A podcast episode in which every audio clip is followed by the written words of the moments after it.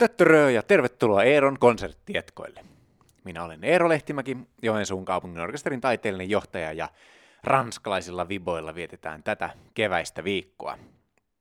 Tiistaina on orkesteri omaksi sessio kirjastolla kello seitsemäntoista kolmekymmentä. Siellä on paikalla minä sekä meidän viikon solistimme ja orkesterimme taiteellinen partneri Minna Pensola. Samalla nimellä menee teema kuin konserttikin, siis Pariisin taivaan alta, ja Minna on tästä sessiosta vetovastuussa, joten sisällö on, sisältö on siitä mullekin vielä mysteeri, mutta jälleen kerran ainakin kolme kirjavinkkiä tähän aiheeseen liittyen on siellä tuttuun tapaan luvassa, ja tähän tapahtumaan voi tosiaan ilma, ilmaantua ja osallistua paitsi livenä kirjastolla, niin myös Facebook-liven kautta. Sieltä löytyy Vaarakirjastojen Facebook-sivulta linkki tai tämä live-video, ja myöskin mä laitan sitten Twitteriin linkin sinne, niin se löytyy varmuudella.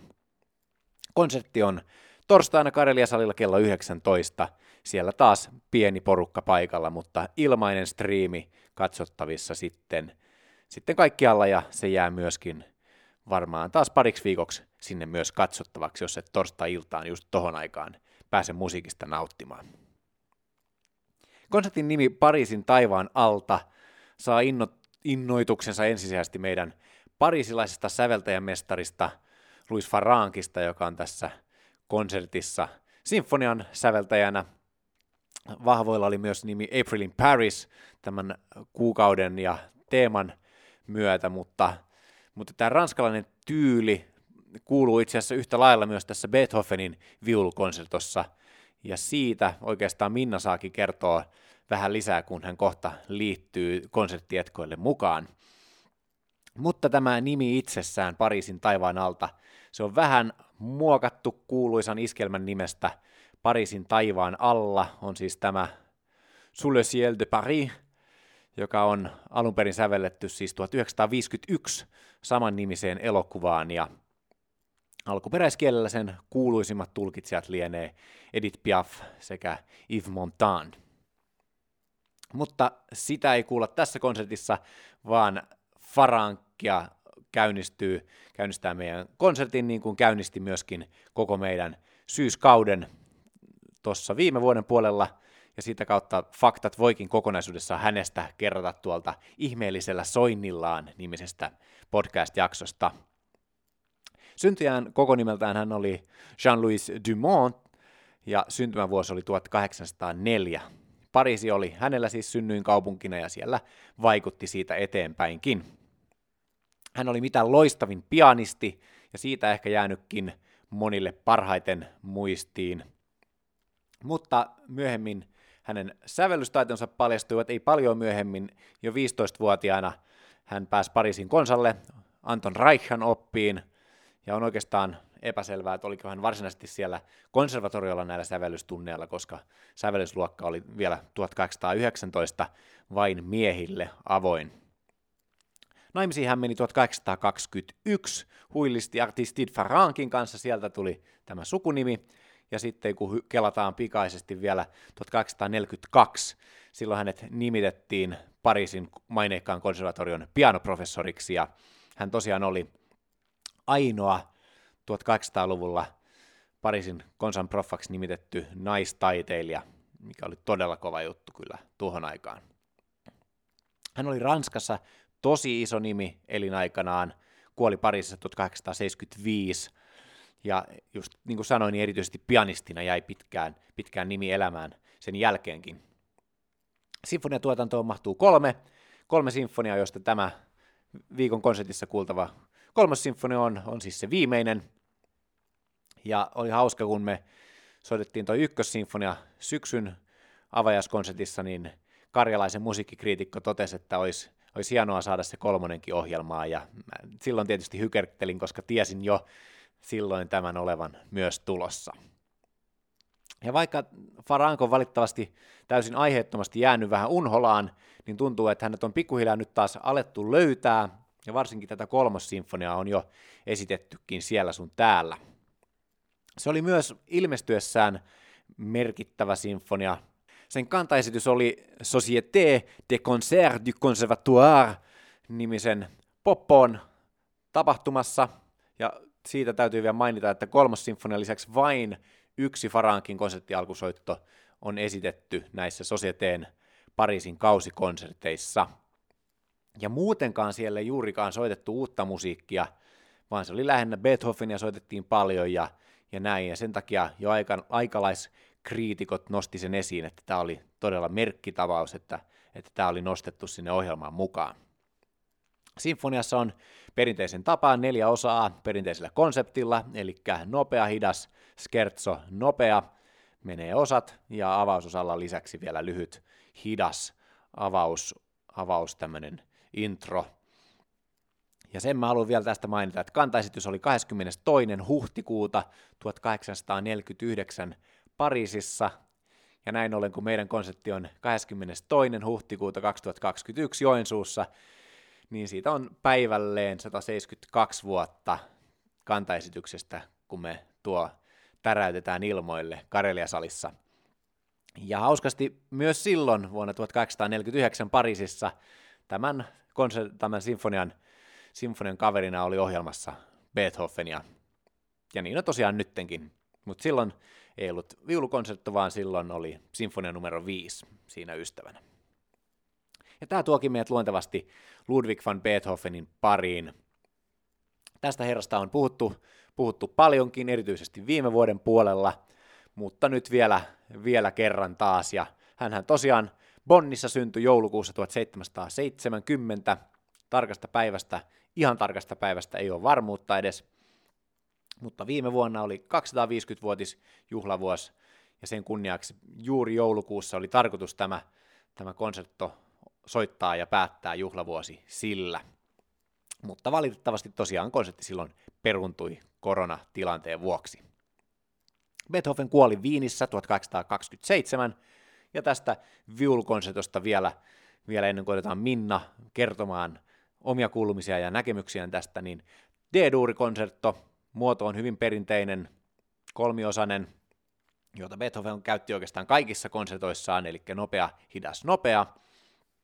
Ja tässä puhuttiin itse asiassa ainakin pianokonserton yhteydessä myös tästä, että tämä toinen osa vie saumattomasti sinne viimeiseen osaan, joka oli vähän semmoinen murrosjuttu, että nämä ei ollutkaan enää erillisiä, täysin irrallisia osia, niin kuin aikaisemmin oli ollut. Tämä on ainoa säilynyt viulukonsertto Beethovenilta, vaikka tiettävästi hän kyllä kirjoitti ja ehkä jopa sai valmiiksi myös C-duurikonserton jo tuolla tuhatseitsemänsataayhdeksänkymmentäluvulla. Tämän sävellysvuosi menee tuonne tuhatkahdeksansataaluvun alkuun, tuhatkahdeksansataakuusi on D-duurikonsertto sävelletty, ja tuolloin oli Ludwigilla erityisen tuottelias vuosi, johon mahtui muun muassa neljä pianokonsert... anteeksi, neljäs pianokonsertto, neljäs sinfonia, kolme Rasumovski-kvartettoa ja myöskin Fidelio-operan perinpohjainen parantelutyö. Tämän konserton esitti Beethovenin ystävä Franz Clement, jonka nimestä Beethoven sit rakensi eri kielillä, eri kieliä yhdistelevän sanaleikin partituurin käsikirjoitukseen, joka oli, että en tiedä ihan miten tämän, mistä kielistä valitsee ääntämykset mihinkin, mutta konsertto Par Clemenza, pour, pour Clement. Tässä on siis italiaa ja ranskaa sekaisin kätevästi. Eli concerto par Clemenza, pour Clement. Eli vapaasti käännettynä se olisi konsertto lempeydellä Clementille. Mutta otetaan Minna nyt mukaan tänne konserttietkoille. Tervetuloa Minna. Kiitos. Aloitetaan konsertin nimestä. Mä lupasin, lupasin vähän valottaa, tai lupasin sinun puolestasi, että sinä valotat tätä ranskalaisuutta. Farrancin kohdalla se on tietysti itsestäänselvää tämä Pariisin taivaan alta, mutta, mutta miten ranskalaisuus liittyy Beethovenin viulukonserttoon? No se liittyy itse asiassa aika moneltakin kulmalta. Että tota, äh, Beethoven oli, ihaili siis ranskalaista ranskalaisia muusikoita ja, ja ranskalaista musiikkia tarkoittaa tavallaan niin kuin heidän, nämä oli aika eriytyneitä nämä tämmöiset niin kuin sävellystyylilliset muotoseikat niihin aikoihin vielä, että, että Saksassa oli omanlaistaan Itävallassa ja, tai saksankielisessä Euroopassa ja Ranskassa erilaista ja kanaalin toisella puolella Iso-Britanniassa sitten ihan omat juttunsa, että tota, silloin ei oltu vielä globalisaation piirissä näin, näin, näin paljon, ja erityisesti hän ihaili muun muassa Luigi Cherubinia, joka oli tämmöisen niin kuin ranskalaisen oopperamuodon kehittäjä, ja, ja, tuota, ja sitten viulisti, viulisti äh, Viottia. Ja hauskaa niin kuin nimistäkin kuulee Cherubini ja Viotti, niin hän oli tietenkin italialaisia alun perin. He kuitenkin kehittivät ranskalaista musiikkia siinä, niin kuin itse asiassa aika monet italialaiset näin, näin tehneet. Um, että tässä on niin kuin yksi, yksi tota, niin kuin ihan tämmöinen mieltymys, ja sitten, sitten se on myös siinä struktuurissa vahvasti, vahvasti läsnä, että, tota, että näitä konserttotyylejähän on monenlaisia. Muun muassa Mozartin konsertoistahan sanotaan, muun muassa kerrotaan nyt, jos vedän tästä ihan pikkasen niin kuin sivujuonen, niin Mozartillahan on niin sanottua viisi, viisi tunnettua, tai kolme kaikista tunnetuinta viulukonserttoa, numerot kolme, neljä ja viisi. Joo. Ja tota, sitten on nämä ja kaksi, joita sanotaan, että ne on vähän niin kuin semmoisia, ne on vasta myö, myöhäisemmän, myöhäisemmällä ajalla ikään kuin, niin kuin tunnustettu tai todistettu Mozartiksi, mutta ne on niin paljon varhaisempaa tyyliä, että se ei ole sitä niin kuin hänen kultivoitunutta tyyliä, että niistä on kiistelty pitkään. Mutta sitten on vielä tämmöinen koulukunta, joka uskoo, että numerot kuusi, seitsemän, kahdeksan. Mäkin olen sellaiset kerran esittänyt, ja tämä liittyy justiin siihen, että se on hyvin semmoista paikallista, vähän niin kuin, niin kuin, äh, niin semmoista niin kuin paikallispuuhastelua. Tota, se Mozartin itävaltalaiselle ja saksankieliselle yleisölle tehdyt viulukonsertot kuulemma, että kun hän sitten halusi vähän niin kuin lähteä, lähteä kansainvälisille urille tuossa konserttomielessä, niin hän on kirjoittanut ilmeisesti nämä kiistelyt kuusi, seitsemän, kahdeksan semmoiseen niin kuin kansainväliseen tyyliin, joka tarkoitti siihen aikaan ranskalaista, hmm. vastakseen Pariisin markkinoille. Ja sen takia niitäkään, niissäkin meni pitkään, että ne ikään kuin, niin kuin tunnistettiin Mozartiksi, ja niistä ollaan vieläkin eri mieltä. Mutta että se vaan kuvastaa sitä, että se, ne tyylit on ollut hyvin erilaisia. Ja, tota noin, niin, ja tässä Beethovenin konsertossa, niin, niin tämän pystyy niin kuin ikään kuin tunnistamaan muodoltaan nyt sitten hyvin ranskalaiseksi, että siinä on tämmöinen, tämä eka osa on hyvin laaja ja pitkä, ja siinähän, sehän ihan alkaakin semmoisella niin kuin timpanin eli patarummun niin kuin iskuilla, niin kuin tam, tam, tam, tam. Ja monet tästäkin ajattelee, että ranskalaisessa tyylissä eli tapana ottaa, niin kuin, että ensimmäinen osa oli tämmöinen vähän, niin kuin, vähän militantti, tämmöinen mm. vähän niin kuin julista uhkaava, mistä nyt sitten ehkä esimerkiksi itse haluaisin olla hyvinkin vähän niin kuin kyseenalaista on olla erikin mieltä, koska se on myös mun mielestä mun korvaan hyvin lyyrinen kappale. Se ei ole mun no mielestä on, miten, mitenkään niin erityisen marssillinen, mutta, mm-hmm. mutta on paljon tulkintoja, jotka nimenomaan niin kuin haluaa korostaa tämän tulkinnan kautta tätä marssillisuutta ja sitä kautta militanttia. Mutta nämähän on tietenkin taas asioita, joita nimenomaan meidän pitää ammattimme puolesta sitten tulkita omista lähtökohdistamme. Mutta sitten toinen osa esimerkiksi romanssi muodotaan, eli tämmöinen hyvin yksinkertainen laulu, joka tulee monta säkeistöä. Toki Beethoven on se hienosti, hienosti tota, muotoillut ja värittänyt niin, että ei siitä nyt ihan niin kuin sillä lailla äh, kolme säkeistöä kertosäkeinen ehkä niin kuin, ei kuulemalla erota, mutta, mutta muodoltaan se on aika tommoinen laulelmallisen yksinkertainen. Ja, ja sitten siitä mennään suoraan kolmanteen osaan, mikäli sekin tyypillistä ranskalaisilla konsertolla, ja, ja sitten se on usein semmoinen villi, villi tota noin, tai villihkö tanssi. Usein jotain vähän tuontitavaraa, niin kuin tässä Beethovenin tapauksessa on semmoinen metsästys, niin kuin chassé-tyyppinen metsästysaiheita hyödyntävä Just. rondo. Että tämmöisiä, tämmöisiä asioita nyt siitä Ranskasta. Um, Ja sitten tietenkin olisi varmaan toisen paikka tämä, tämä tosiaan, että miten hän sitten näitä ranskalaisia muusikkoita, että, että sitähän voisi myös, se on sellainen jännä asia tämä Beethovenin viulukonsertto, että se on niin iso ja laaja ja tunnettu ja arvostettu ja ihan niin kuin siellä repertuaarimme kärki, kärkikastissa toki, mutta, mutta sehän ei niin kuin hyödynnä viulun niin kuin ulottuvuuksia silleen ihan maksimiin. Ja sitä on vähän ihmetelty, että miksi näin on, ja yksi, yksi syy tähän saattaa olla jos se, että vaikka Beethoven soitti viulua, niin hän oli kuitenkin niin kuin pianistina paljon virtuoosisempi ja paljon kekseliäämpi ja rohkeampi. Et hänen pianosävellykset esimerkiksi niin kuin nyt käyttää tavallaan pianon, myös sen soittimen, sen aikaisen kehityksen hyödyt niin kuin hmm, ihan just. tappiinsa.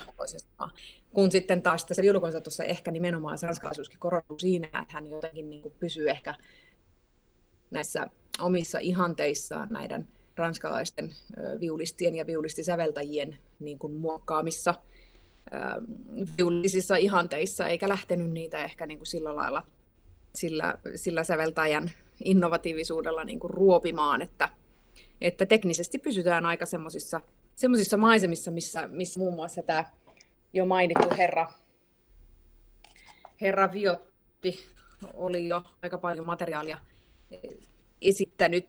Nyt mun täytyy oikein, oikein Giovanni Battista Viotti, mun piti oikein lu- luntata sen nimi. Elikkä, niin tota, tämmöisiä, tämmöisiä asioita. Joo, ja sitten tähän voi vielä muistuttaa justiinsa, että näillä, näillä taustoilla otimme vapauden muuttaa tämän iskelmäklassikko Pariisin taivaan alla muotoon alta, koska nimenomaan Beethovenkin tavallaan hakenut sieltä sitä, että tätä ei ole sävelletty Pariisissa tai muuta sellaista, vaan inspiraatio on niin kuin poimittu sieltä rajan yli. Näin on, joo. Kyllä, ja, ja se, on, se on tosiaan niin kuin Pariisin kautta, Pariisin kautta käytiin tota aika lailla noina, noina vuosi, vuosisatoina ja kymmeninä maineeseen, että, että siinäkin mielessä, että jos, jos pääsi suojeluun Pariisissa, niin, niin sitten oli ikään kuin Salzburgissakin ihan okei. Vähän niin kuin nykyään Suomessa sanotaan, että, että jos suomalainen muusikko breikkaa Lontoossa, niin sitten se pääsee Helsinkiinkin esiintymään. Kyllä. Ja tiistaina me jatketaan saman nimisellä teemalla, ja siinäkin tunnustaudun ja ilmoittaudun vähän niin kuin matkustajan rooliin. Ja, ja sinä saat, sinä saat olla, olla kuskina tiistainakin, niin, niin mitäs tiistaina on tarjolla meidän yleisölle kirjastolla ja myöskin sitten Facebook-live-välityksellä kaikille? Aivan. No varmaan, varmaan vähän ruoditaan justiin sitten, sitten lähimmin tavallaan tätä, tätä Beethovenin, Beethovenin mit, mit, sisältöä ja, ja tota, sitä kaikkea, mitä, mitä se... mitä se edustaa ikään kuin viulistille, muusikoille, mutta myös yleisölle ja, ja toisaalta niin kuin tunne, tunne sisältää meille, meille kaikille. Ja, ja varmaan me kävästään vähän tuossa koronan vuoksi menetetyssä juhlavuodessakin. Ja, ja sitten, koska meillä kaikillahan on omat tulokulmamme ja historiamme aina kaikkien biisien kanssa, niin täytyy nyt ehkä paljastaa semmoinenkin, että, että mä tosi löysin siis yhden kappaleen, minkä tämä kuuluisa Giovanni Battista Viotti on säveltänyt tälle Beethoven ihailemalle Cherubinille. Mä ehkä siitä livautan kanssa pätkän, niin, Aa, niin päästään mahtavaa. vähän näidenkin, joo, näidenkin äijien pään sisään, että mitä, mitä, siellä on, niin kuin, mitä sieltä nyt on poimittu. Mutta täytyy sanoa myös, että ehkä myös pienen pätkän soitan erästä kappaletta, erästä kappaletta joka liittyy hyvinkin läheisesti Beethoveniin ja erityisesti mun elämässä läheisesti Beethoveniin, mutta se tulee ihan tuolta Porvoosta. Porvoosta? Joo, kyllä. Mutta nyt täytyy varmaankin kääntyä sitten Facebook-liven tai kirjaston pariin, että tietää ennen. Se on oikein. Tiistaina selviää minullekin. Odotan jännityksellä. Kyllä, niin on, niin on. Mä oon luvannut, että sä, mä oon pyytänyt sua soittaakin siihen, mutta mä en ole tän enempää sulle kertonut. Mä kerron no niin, totta, totta. Se, se selviää tiistaina. mutta, mutta vähän jo melkein rakensit aasinsiltaa muistoihin ja näihin ajatuksiin konsertosta, niin, niin mitäs hauskoja muistoja sulla liittyy tähän kyseiseen konserttoon? No nyt varmaankin viittaa tähän. Tähän tarinaan, mikä, minkä tiedän kyllä sulle jo jakaneenikin, eli tämähän on ihan mahtavaa päästä nyt soittaa tämä, tämä Beethoven tänne Joensuuhun uudestaan, koska Beethovenin konsertto on ollut mun ihan ensimmäinen öö, konsertto, jonka olen soittanut ammattiorkesterin solistina, ja se on tapahtunut abivuotena niin tuhatyhdeksänsataayhdeksänkymmentäkahdeksan Joensuussa. Ja nyt wow. vihdoin uudestaan. Ja tota... Se on kyllä, täytyy sanoa, että nyt tällä toisella kierroksella tällä lailla niin kuin, niin kuin parikymmentä vuotta myöhemmin, niin kyllä sanonta tieto lisää tuskaa on tota, hyvinkin, hyvinkin läsnä, että kyllä sitä välillä ihmettelee, että ensinnäkin, että, että mitäköhän siitä on oikein, niin kuin, mitäköhän siitä on hiffannut tai ajatellut silloin, ja, ja sitten toisaalta, että siinä on tosiaan ollut sitten yli, ylioppilaskirjoitukset ja, ja tota, nuorisokoulutuksen päättötutkinnot ja sitten Sibelius-Akatemian pääsykokeet ja kaikki siinä ihan niin kuin parin viikon, parin kolmen viikon sisällä. Muistaakseni mitään muuta en joutunut perumaan. Abiristeilyn. Oi vitsi, toi on paha. Mutta hei, mä haluan tuon tarkentaa vielä, koska mä tiedän ta- tarinan ennalta, että et, et se ei ainoastaan osunut tosiaan sinun abivuoteesi, vaan se on nimenomaan ollut niin kuin ylppäreiden kanssa päällekkäin, eikö vaan?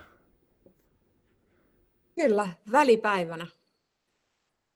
Mutta se oli tavallaan niin kuin, se, se oli semmoinen, se oli semmoinen todellinen työelämään tutustumisjakso, koska näinhän se usein menee, että kaikki, nyt esimerkiksi tässä koronankin välillä jo vuonna, mutta hyvin paljon, hyvin paljon rauhallisempana vuonna kuin yleensä, niin nytkin on kuitenkin se Murphyn laki voimassa, että kaikki työt, kun niitä tulee, niin ne tulee samalla viikolla. Just.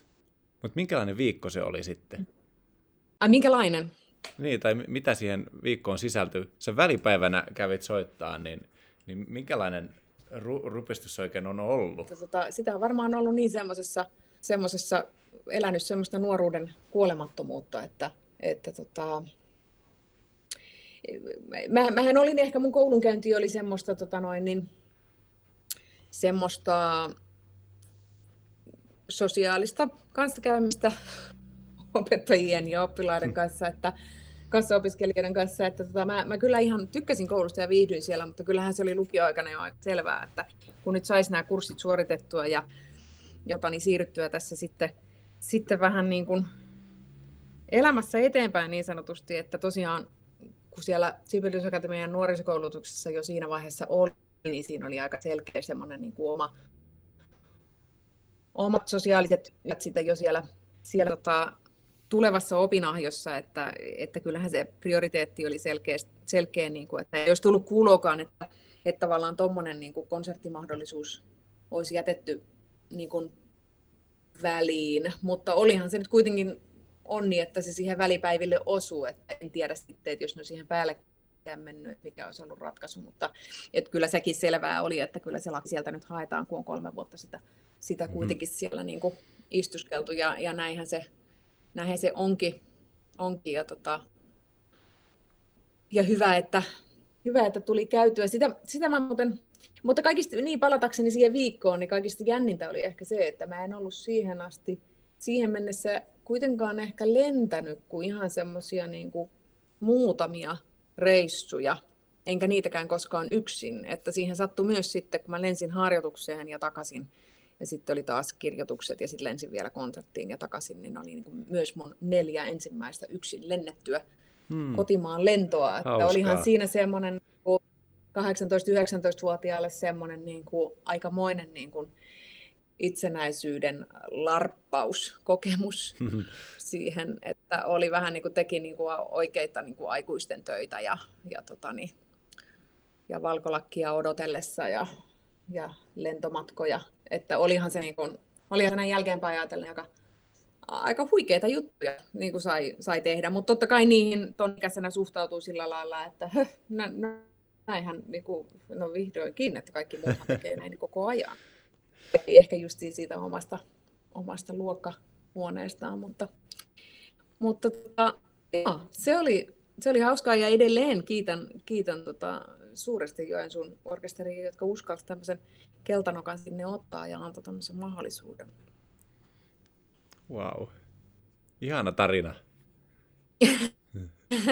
Joo. Si- Nyt tietenkin muisti palaa pätkittäin, niin kuin sanotaan. Mä muistan, että mun äiti, joka oli myös tota opettaja, niin hän oli pikkasen siinä. Kyllä hän tiesi, että mä sen aina jotenkin omalla tyylilläni hoitaa ne kirjoitukset, mutta hän kuitenkin niin jotenkin varmaan kantoi aika suurta huolta siitä, että mitenköhän tästä nyt tulee. Sitten hän oli tuonut mulle varmaan omasta koulustaan jonkun tämmöisen materiaalikirjan preppausesseitä ja aineita sitten kun reaalia kieltäni ja tämmöisten, niin kuin, että voi lukea jotain niin kuin, luku, niin kuin pänttäystekniikka-juttuja ylioppilaskirjoituksiin valmistuvalle. Ja sitten muistan, että siinä lentokoneessa mä sitten avasin sen, ja sitten siinä oli esipuhe, jossa sanottiin jotenkin, kerrottiin mihin tämä kirja. Sitten siinä oli tämmöinen lause, että jos kuitenkin nyt kirjoitusviikko on jo käsillä, ja vasta nyt avaat tämän kirjan, niin emme voi luvata sinulle juurikaan suuria. Ja sitten mä ajattelin, että okei, okay, jos te kerran näin sanotte, ja suljin sen saman tien.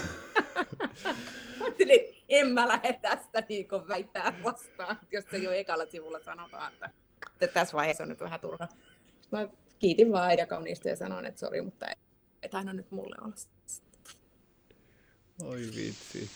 Mut hei, läpi meni ja, ja tota, niin, lakki on vielä tunnistettavan parin klorifipesun jälkeen edelleen tunnistettavan valvoinen. Ja, ja kannatan kyllä, kannatan kyllä yleissivistävää opiskelua ihan jokaiselle lajiimme ryhtyvälle, ja janohan siihen syttyy sitten useilla meillä vasta sitten sen jälkeen, kun koulupenkki on jätetty, mutta on se hyvä kuitenkin jonkinlaiset pohjat kaivaa siellä jo, vaikka, vaikka se joskus työlästä onkin. Ehdottomasti samat sanat tähän. Ja vappukin on ihan kohta, niin saa sen lakin taas se, kohta painaa. Sitä vartenhan se hattu piti itse asiassa saada. Se on niin kuin just se. Minna, onko sulla vielä terveisiä, jota haluaisit lähettää meidän Joensuun yleisölle tai sitten striimikansalle, joka katselee ympäri maailmaa tätä, tätä spektaakkelia? No eipä oikeastaan sen ihmeempiä kuin, että ihanaa, nyt itse asiassa mä en edes tiedä, että saako sinne joku muutama onnekas tulla ihan livenä paikalle, ja, ja jos, niin, jos näin, niin nautitaan siellä, ja, ja teille, jotka olette striimin välityksellä, niin ihanaa, että ootte, ja koitetaan mekin viettää hyvä hetki yhdessä, mutta yhtä voimakkaasti toivon, että tullaan näistä striimeistä jo pikkasen ulos, jos sallitte tällaisen, tällaisen pienen mielenilmaisun tässä. Ja, ja koitetaan nähdä ja kokea ja kuulla ja elää livenä, hengittää yhdessä näitä hetkiä, jotka, jotka kohdallamme osuu. Ja sitä jotenkin kaipaisi sekä saajana että antajana. Olisi ihana päästä tämmöisen asian äärelle kanssanne seuraavalla kerralla jotain, jotain ilman näitä verkkovälityksiä. Kiitos Minna. Me nähdään sun kanssa livenä ihan kohta. Tämä meni vielä verkkovälityksellä, mutta kiitos kun pääsit Konserttietkoille mukaan ja kohta nähdään. Oli hauska. Kohta nähdään. Moikka! Nyt on taustat tiedossa, niin ollaan valmiita ottamaan korvien kautta vielä tämä musiikki-inputti sisään. Voit Spotifysta tuttuun tapaan etsiä tämän soittolista, josta nämä tämän konsertin teokset löytyy. Se on siis nimellä Eeron konserttietkot, viikon konserttiohjelma. Niin voit sieltä pari valintaa tsekkailla ja sitä kautta etu- tai jälkikäteen tutustua vielä tähän ohjelmaan.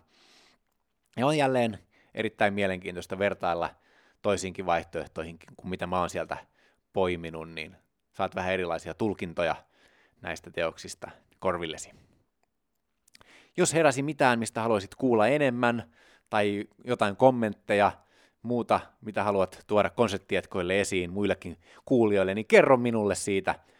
Voit kommentteja tai kysymyksiä lähettää sähköpostitse osoitteeseen contact at eero lehtimaki piste com, tai sitten Twitterissä Eero Lehtimäki tai Instagramissa E A Lehtimäki tileille viestiä, niin sieltä perille tulee. Nähdään tiistaina kirjastolla tai Facebook-liven välityksellä kello seitsemäntoista kolmekymmentä tai sitten konsertissa viimeistään kello yhdeksäntoista torstaina. Joko paikan päällä tai ilmaisella livestreamillä, mistä ikinä sen pääsetkin parhaiten nauttimaan. Kiitos kun kuuntelit ja pariisilaisen keväistä viikkoa sinulle.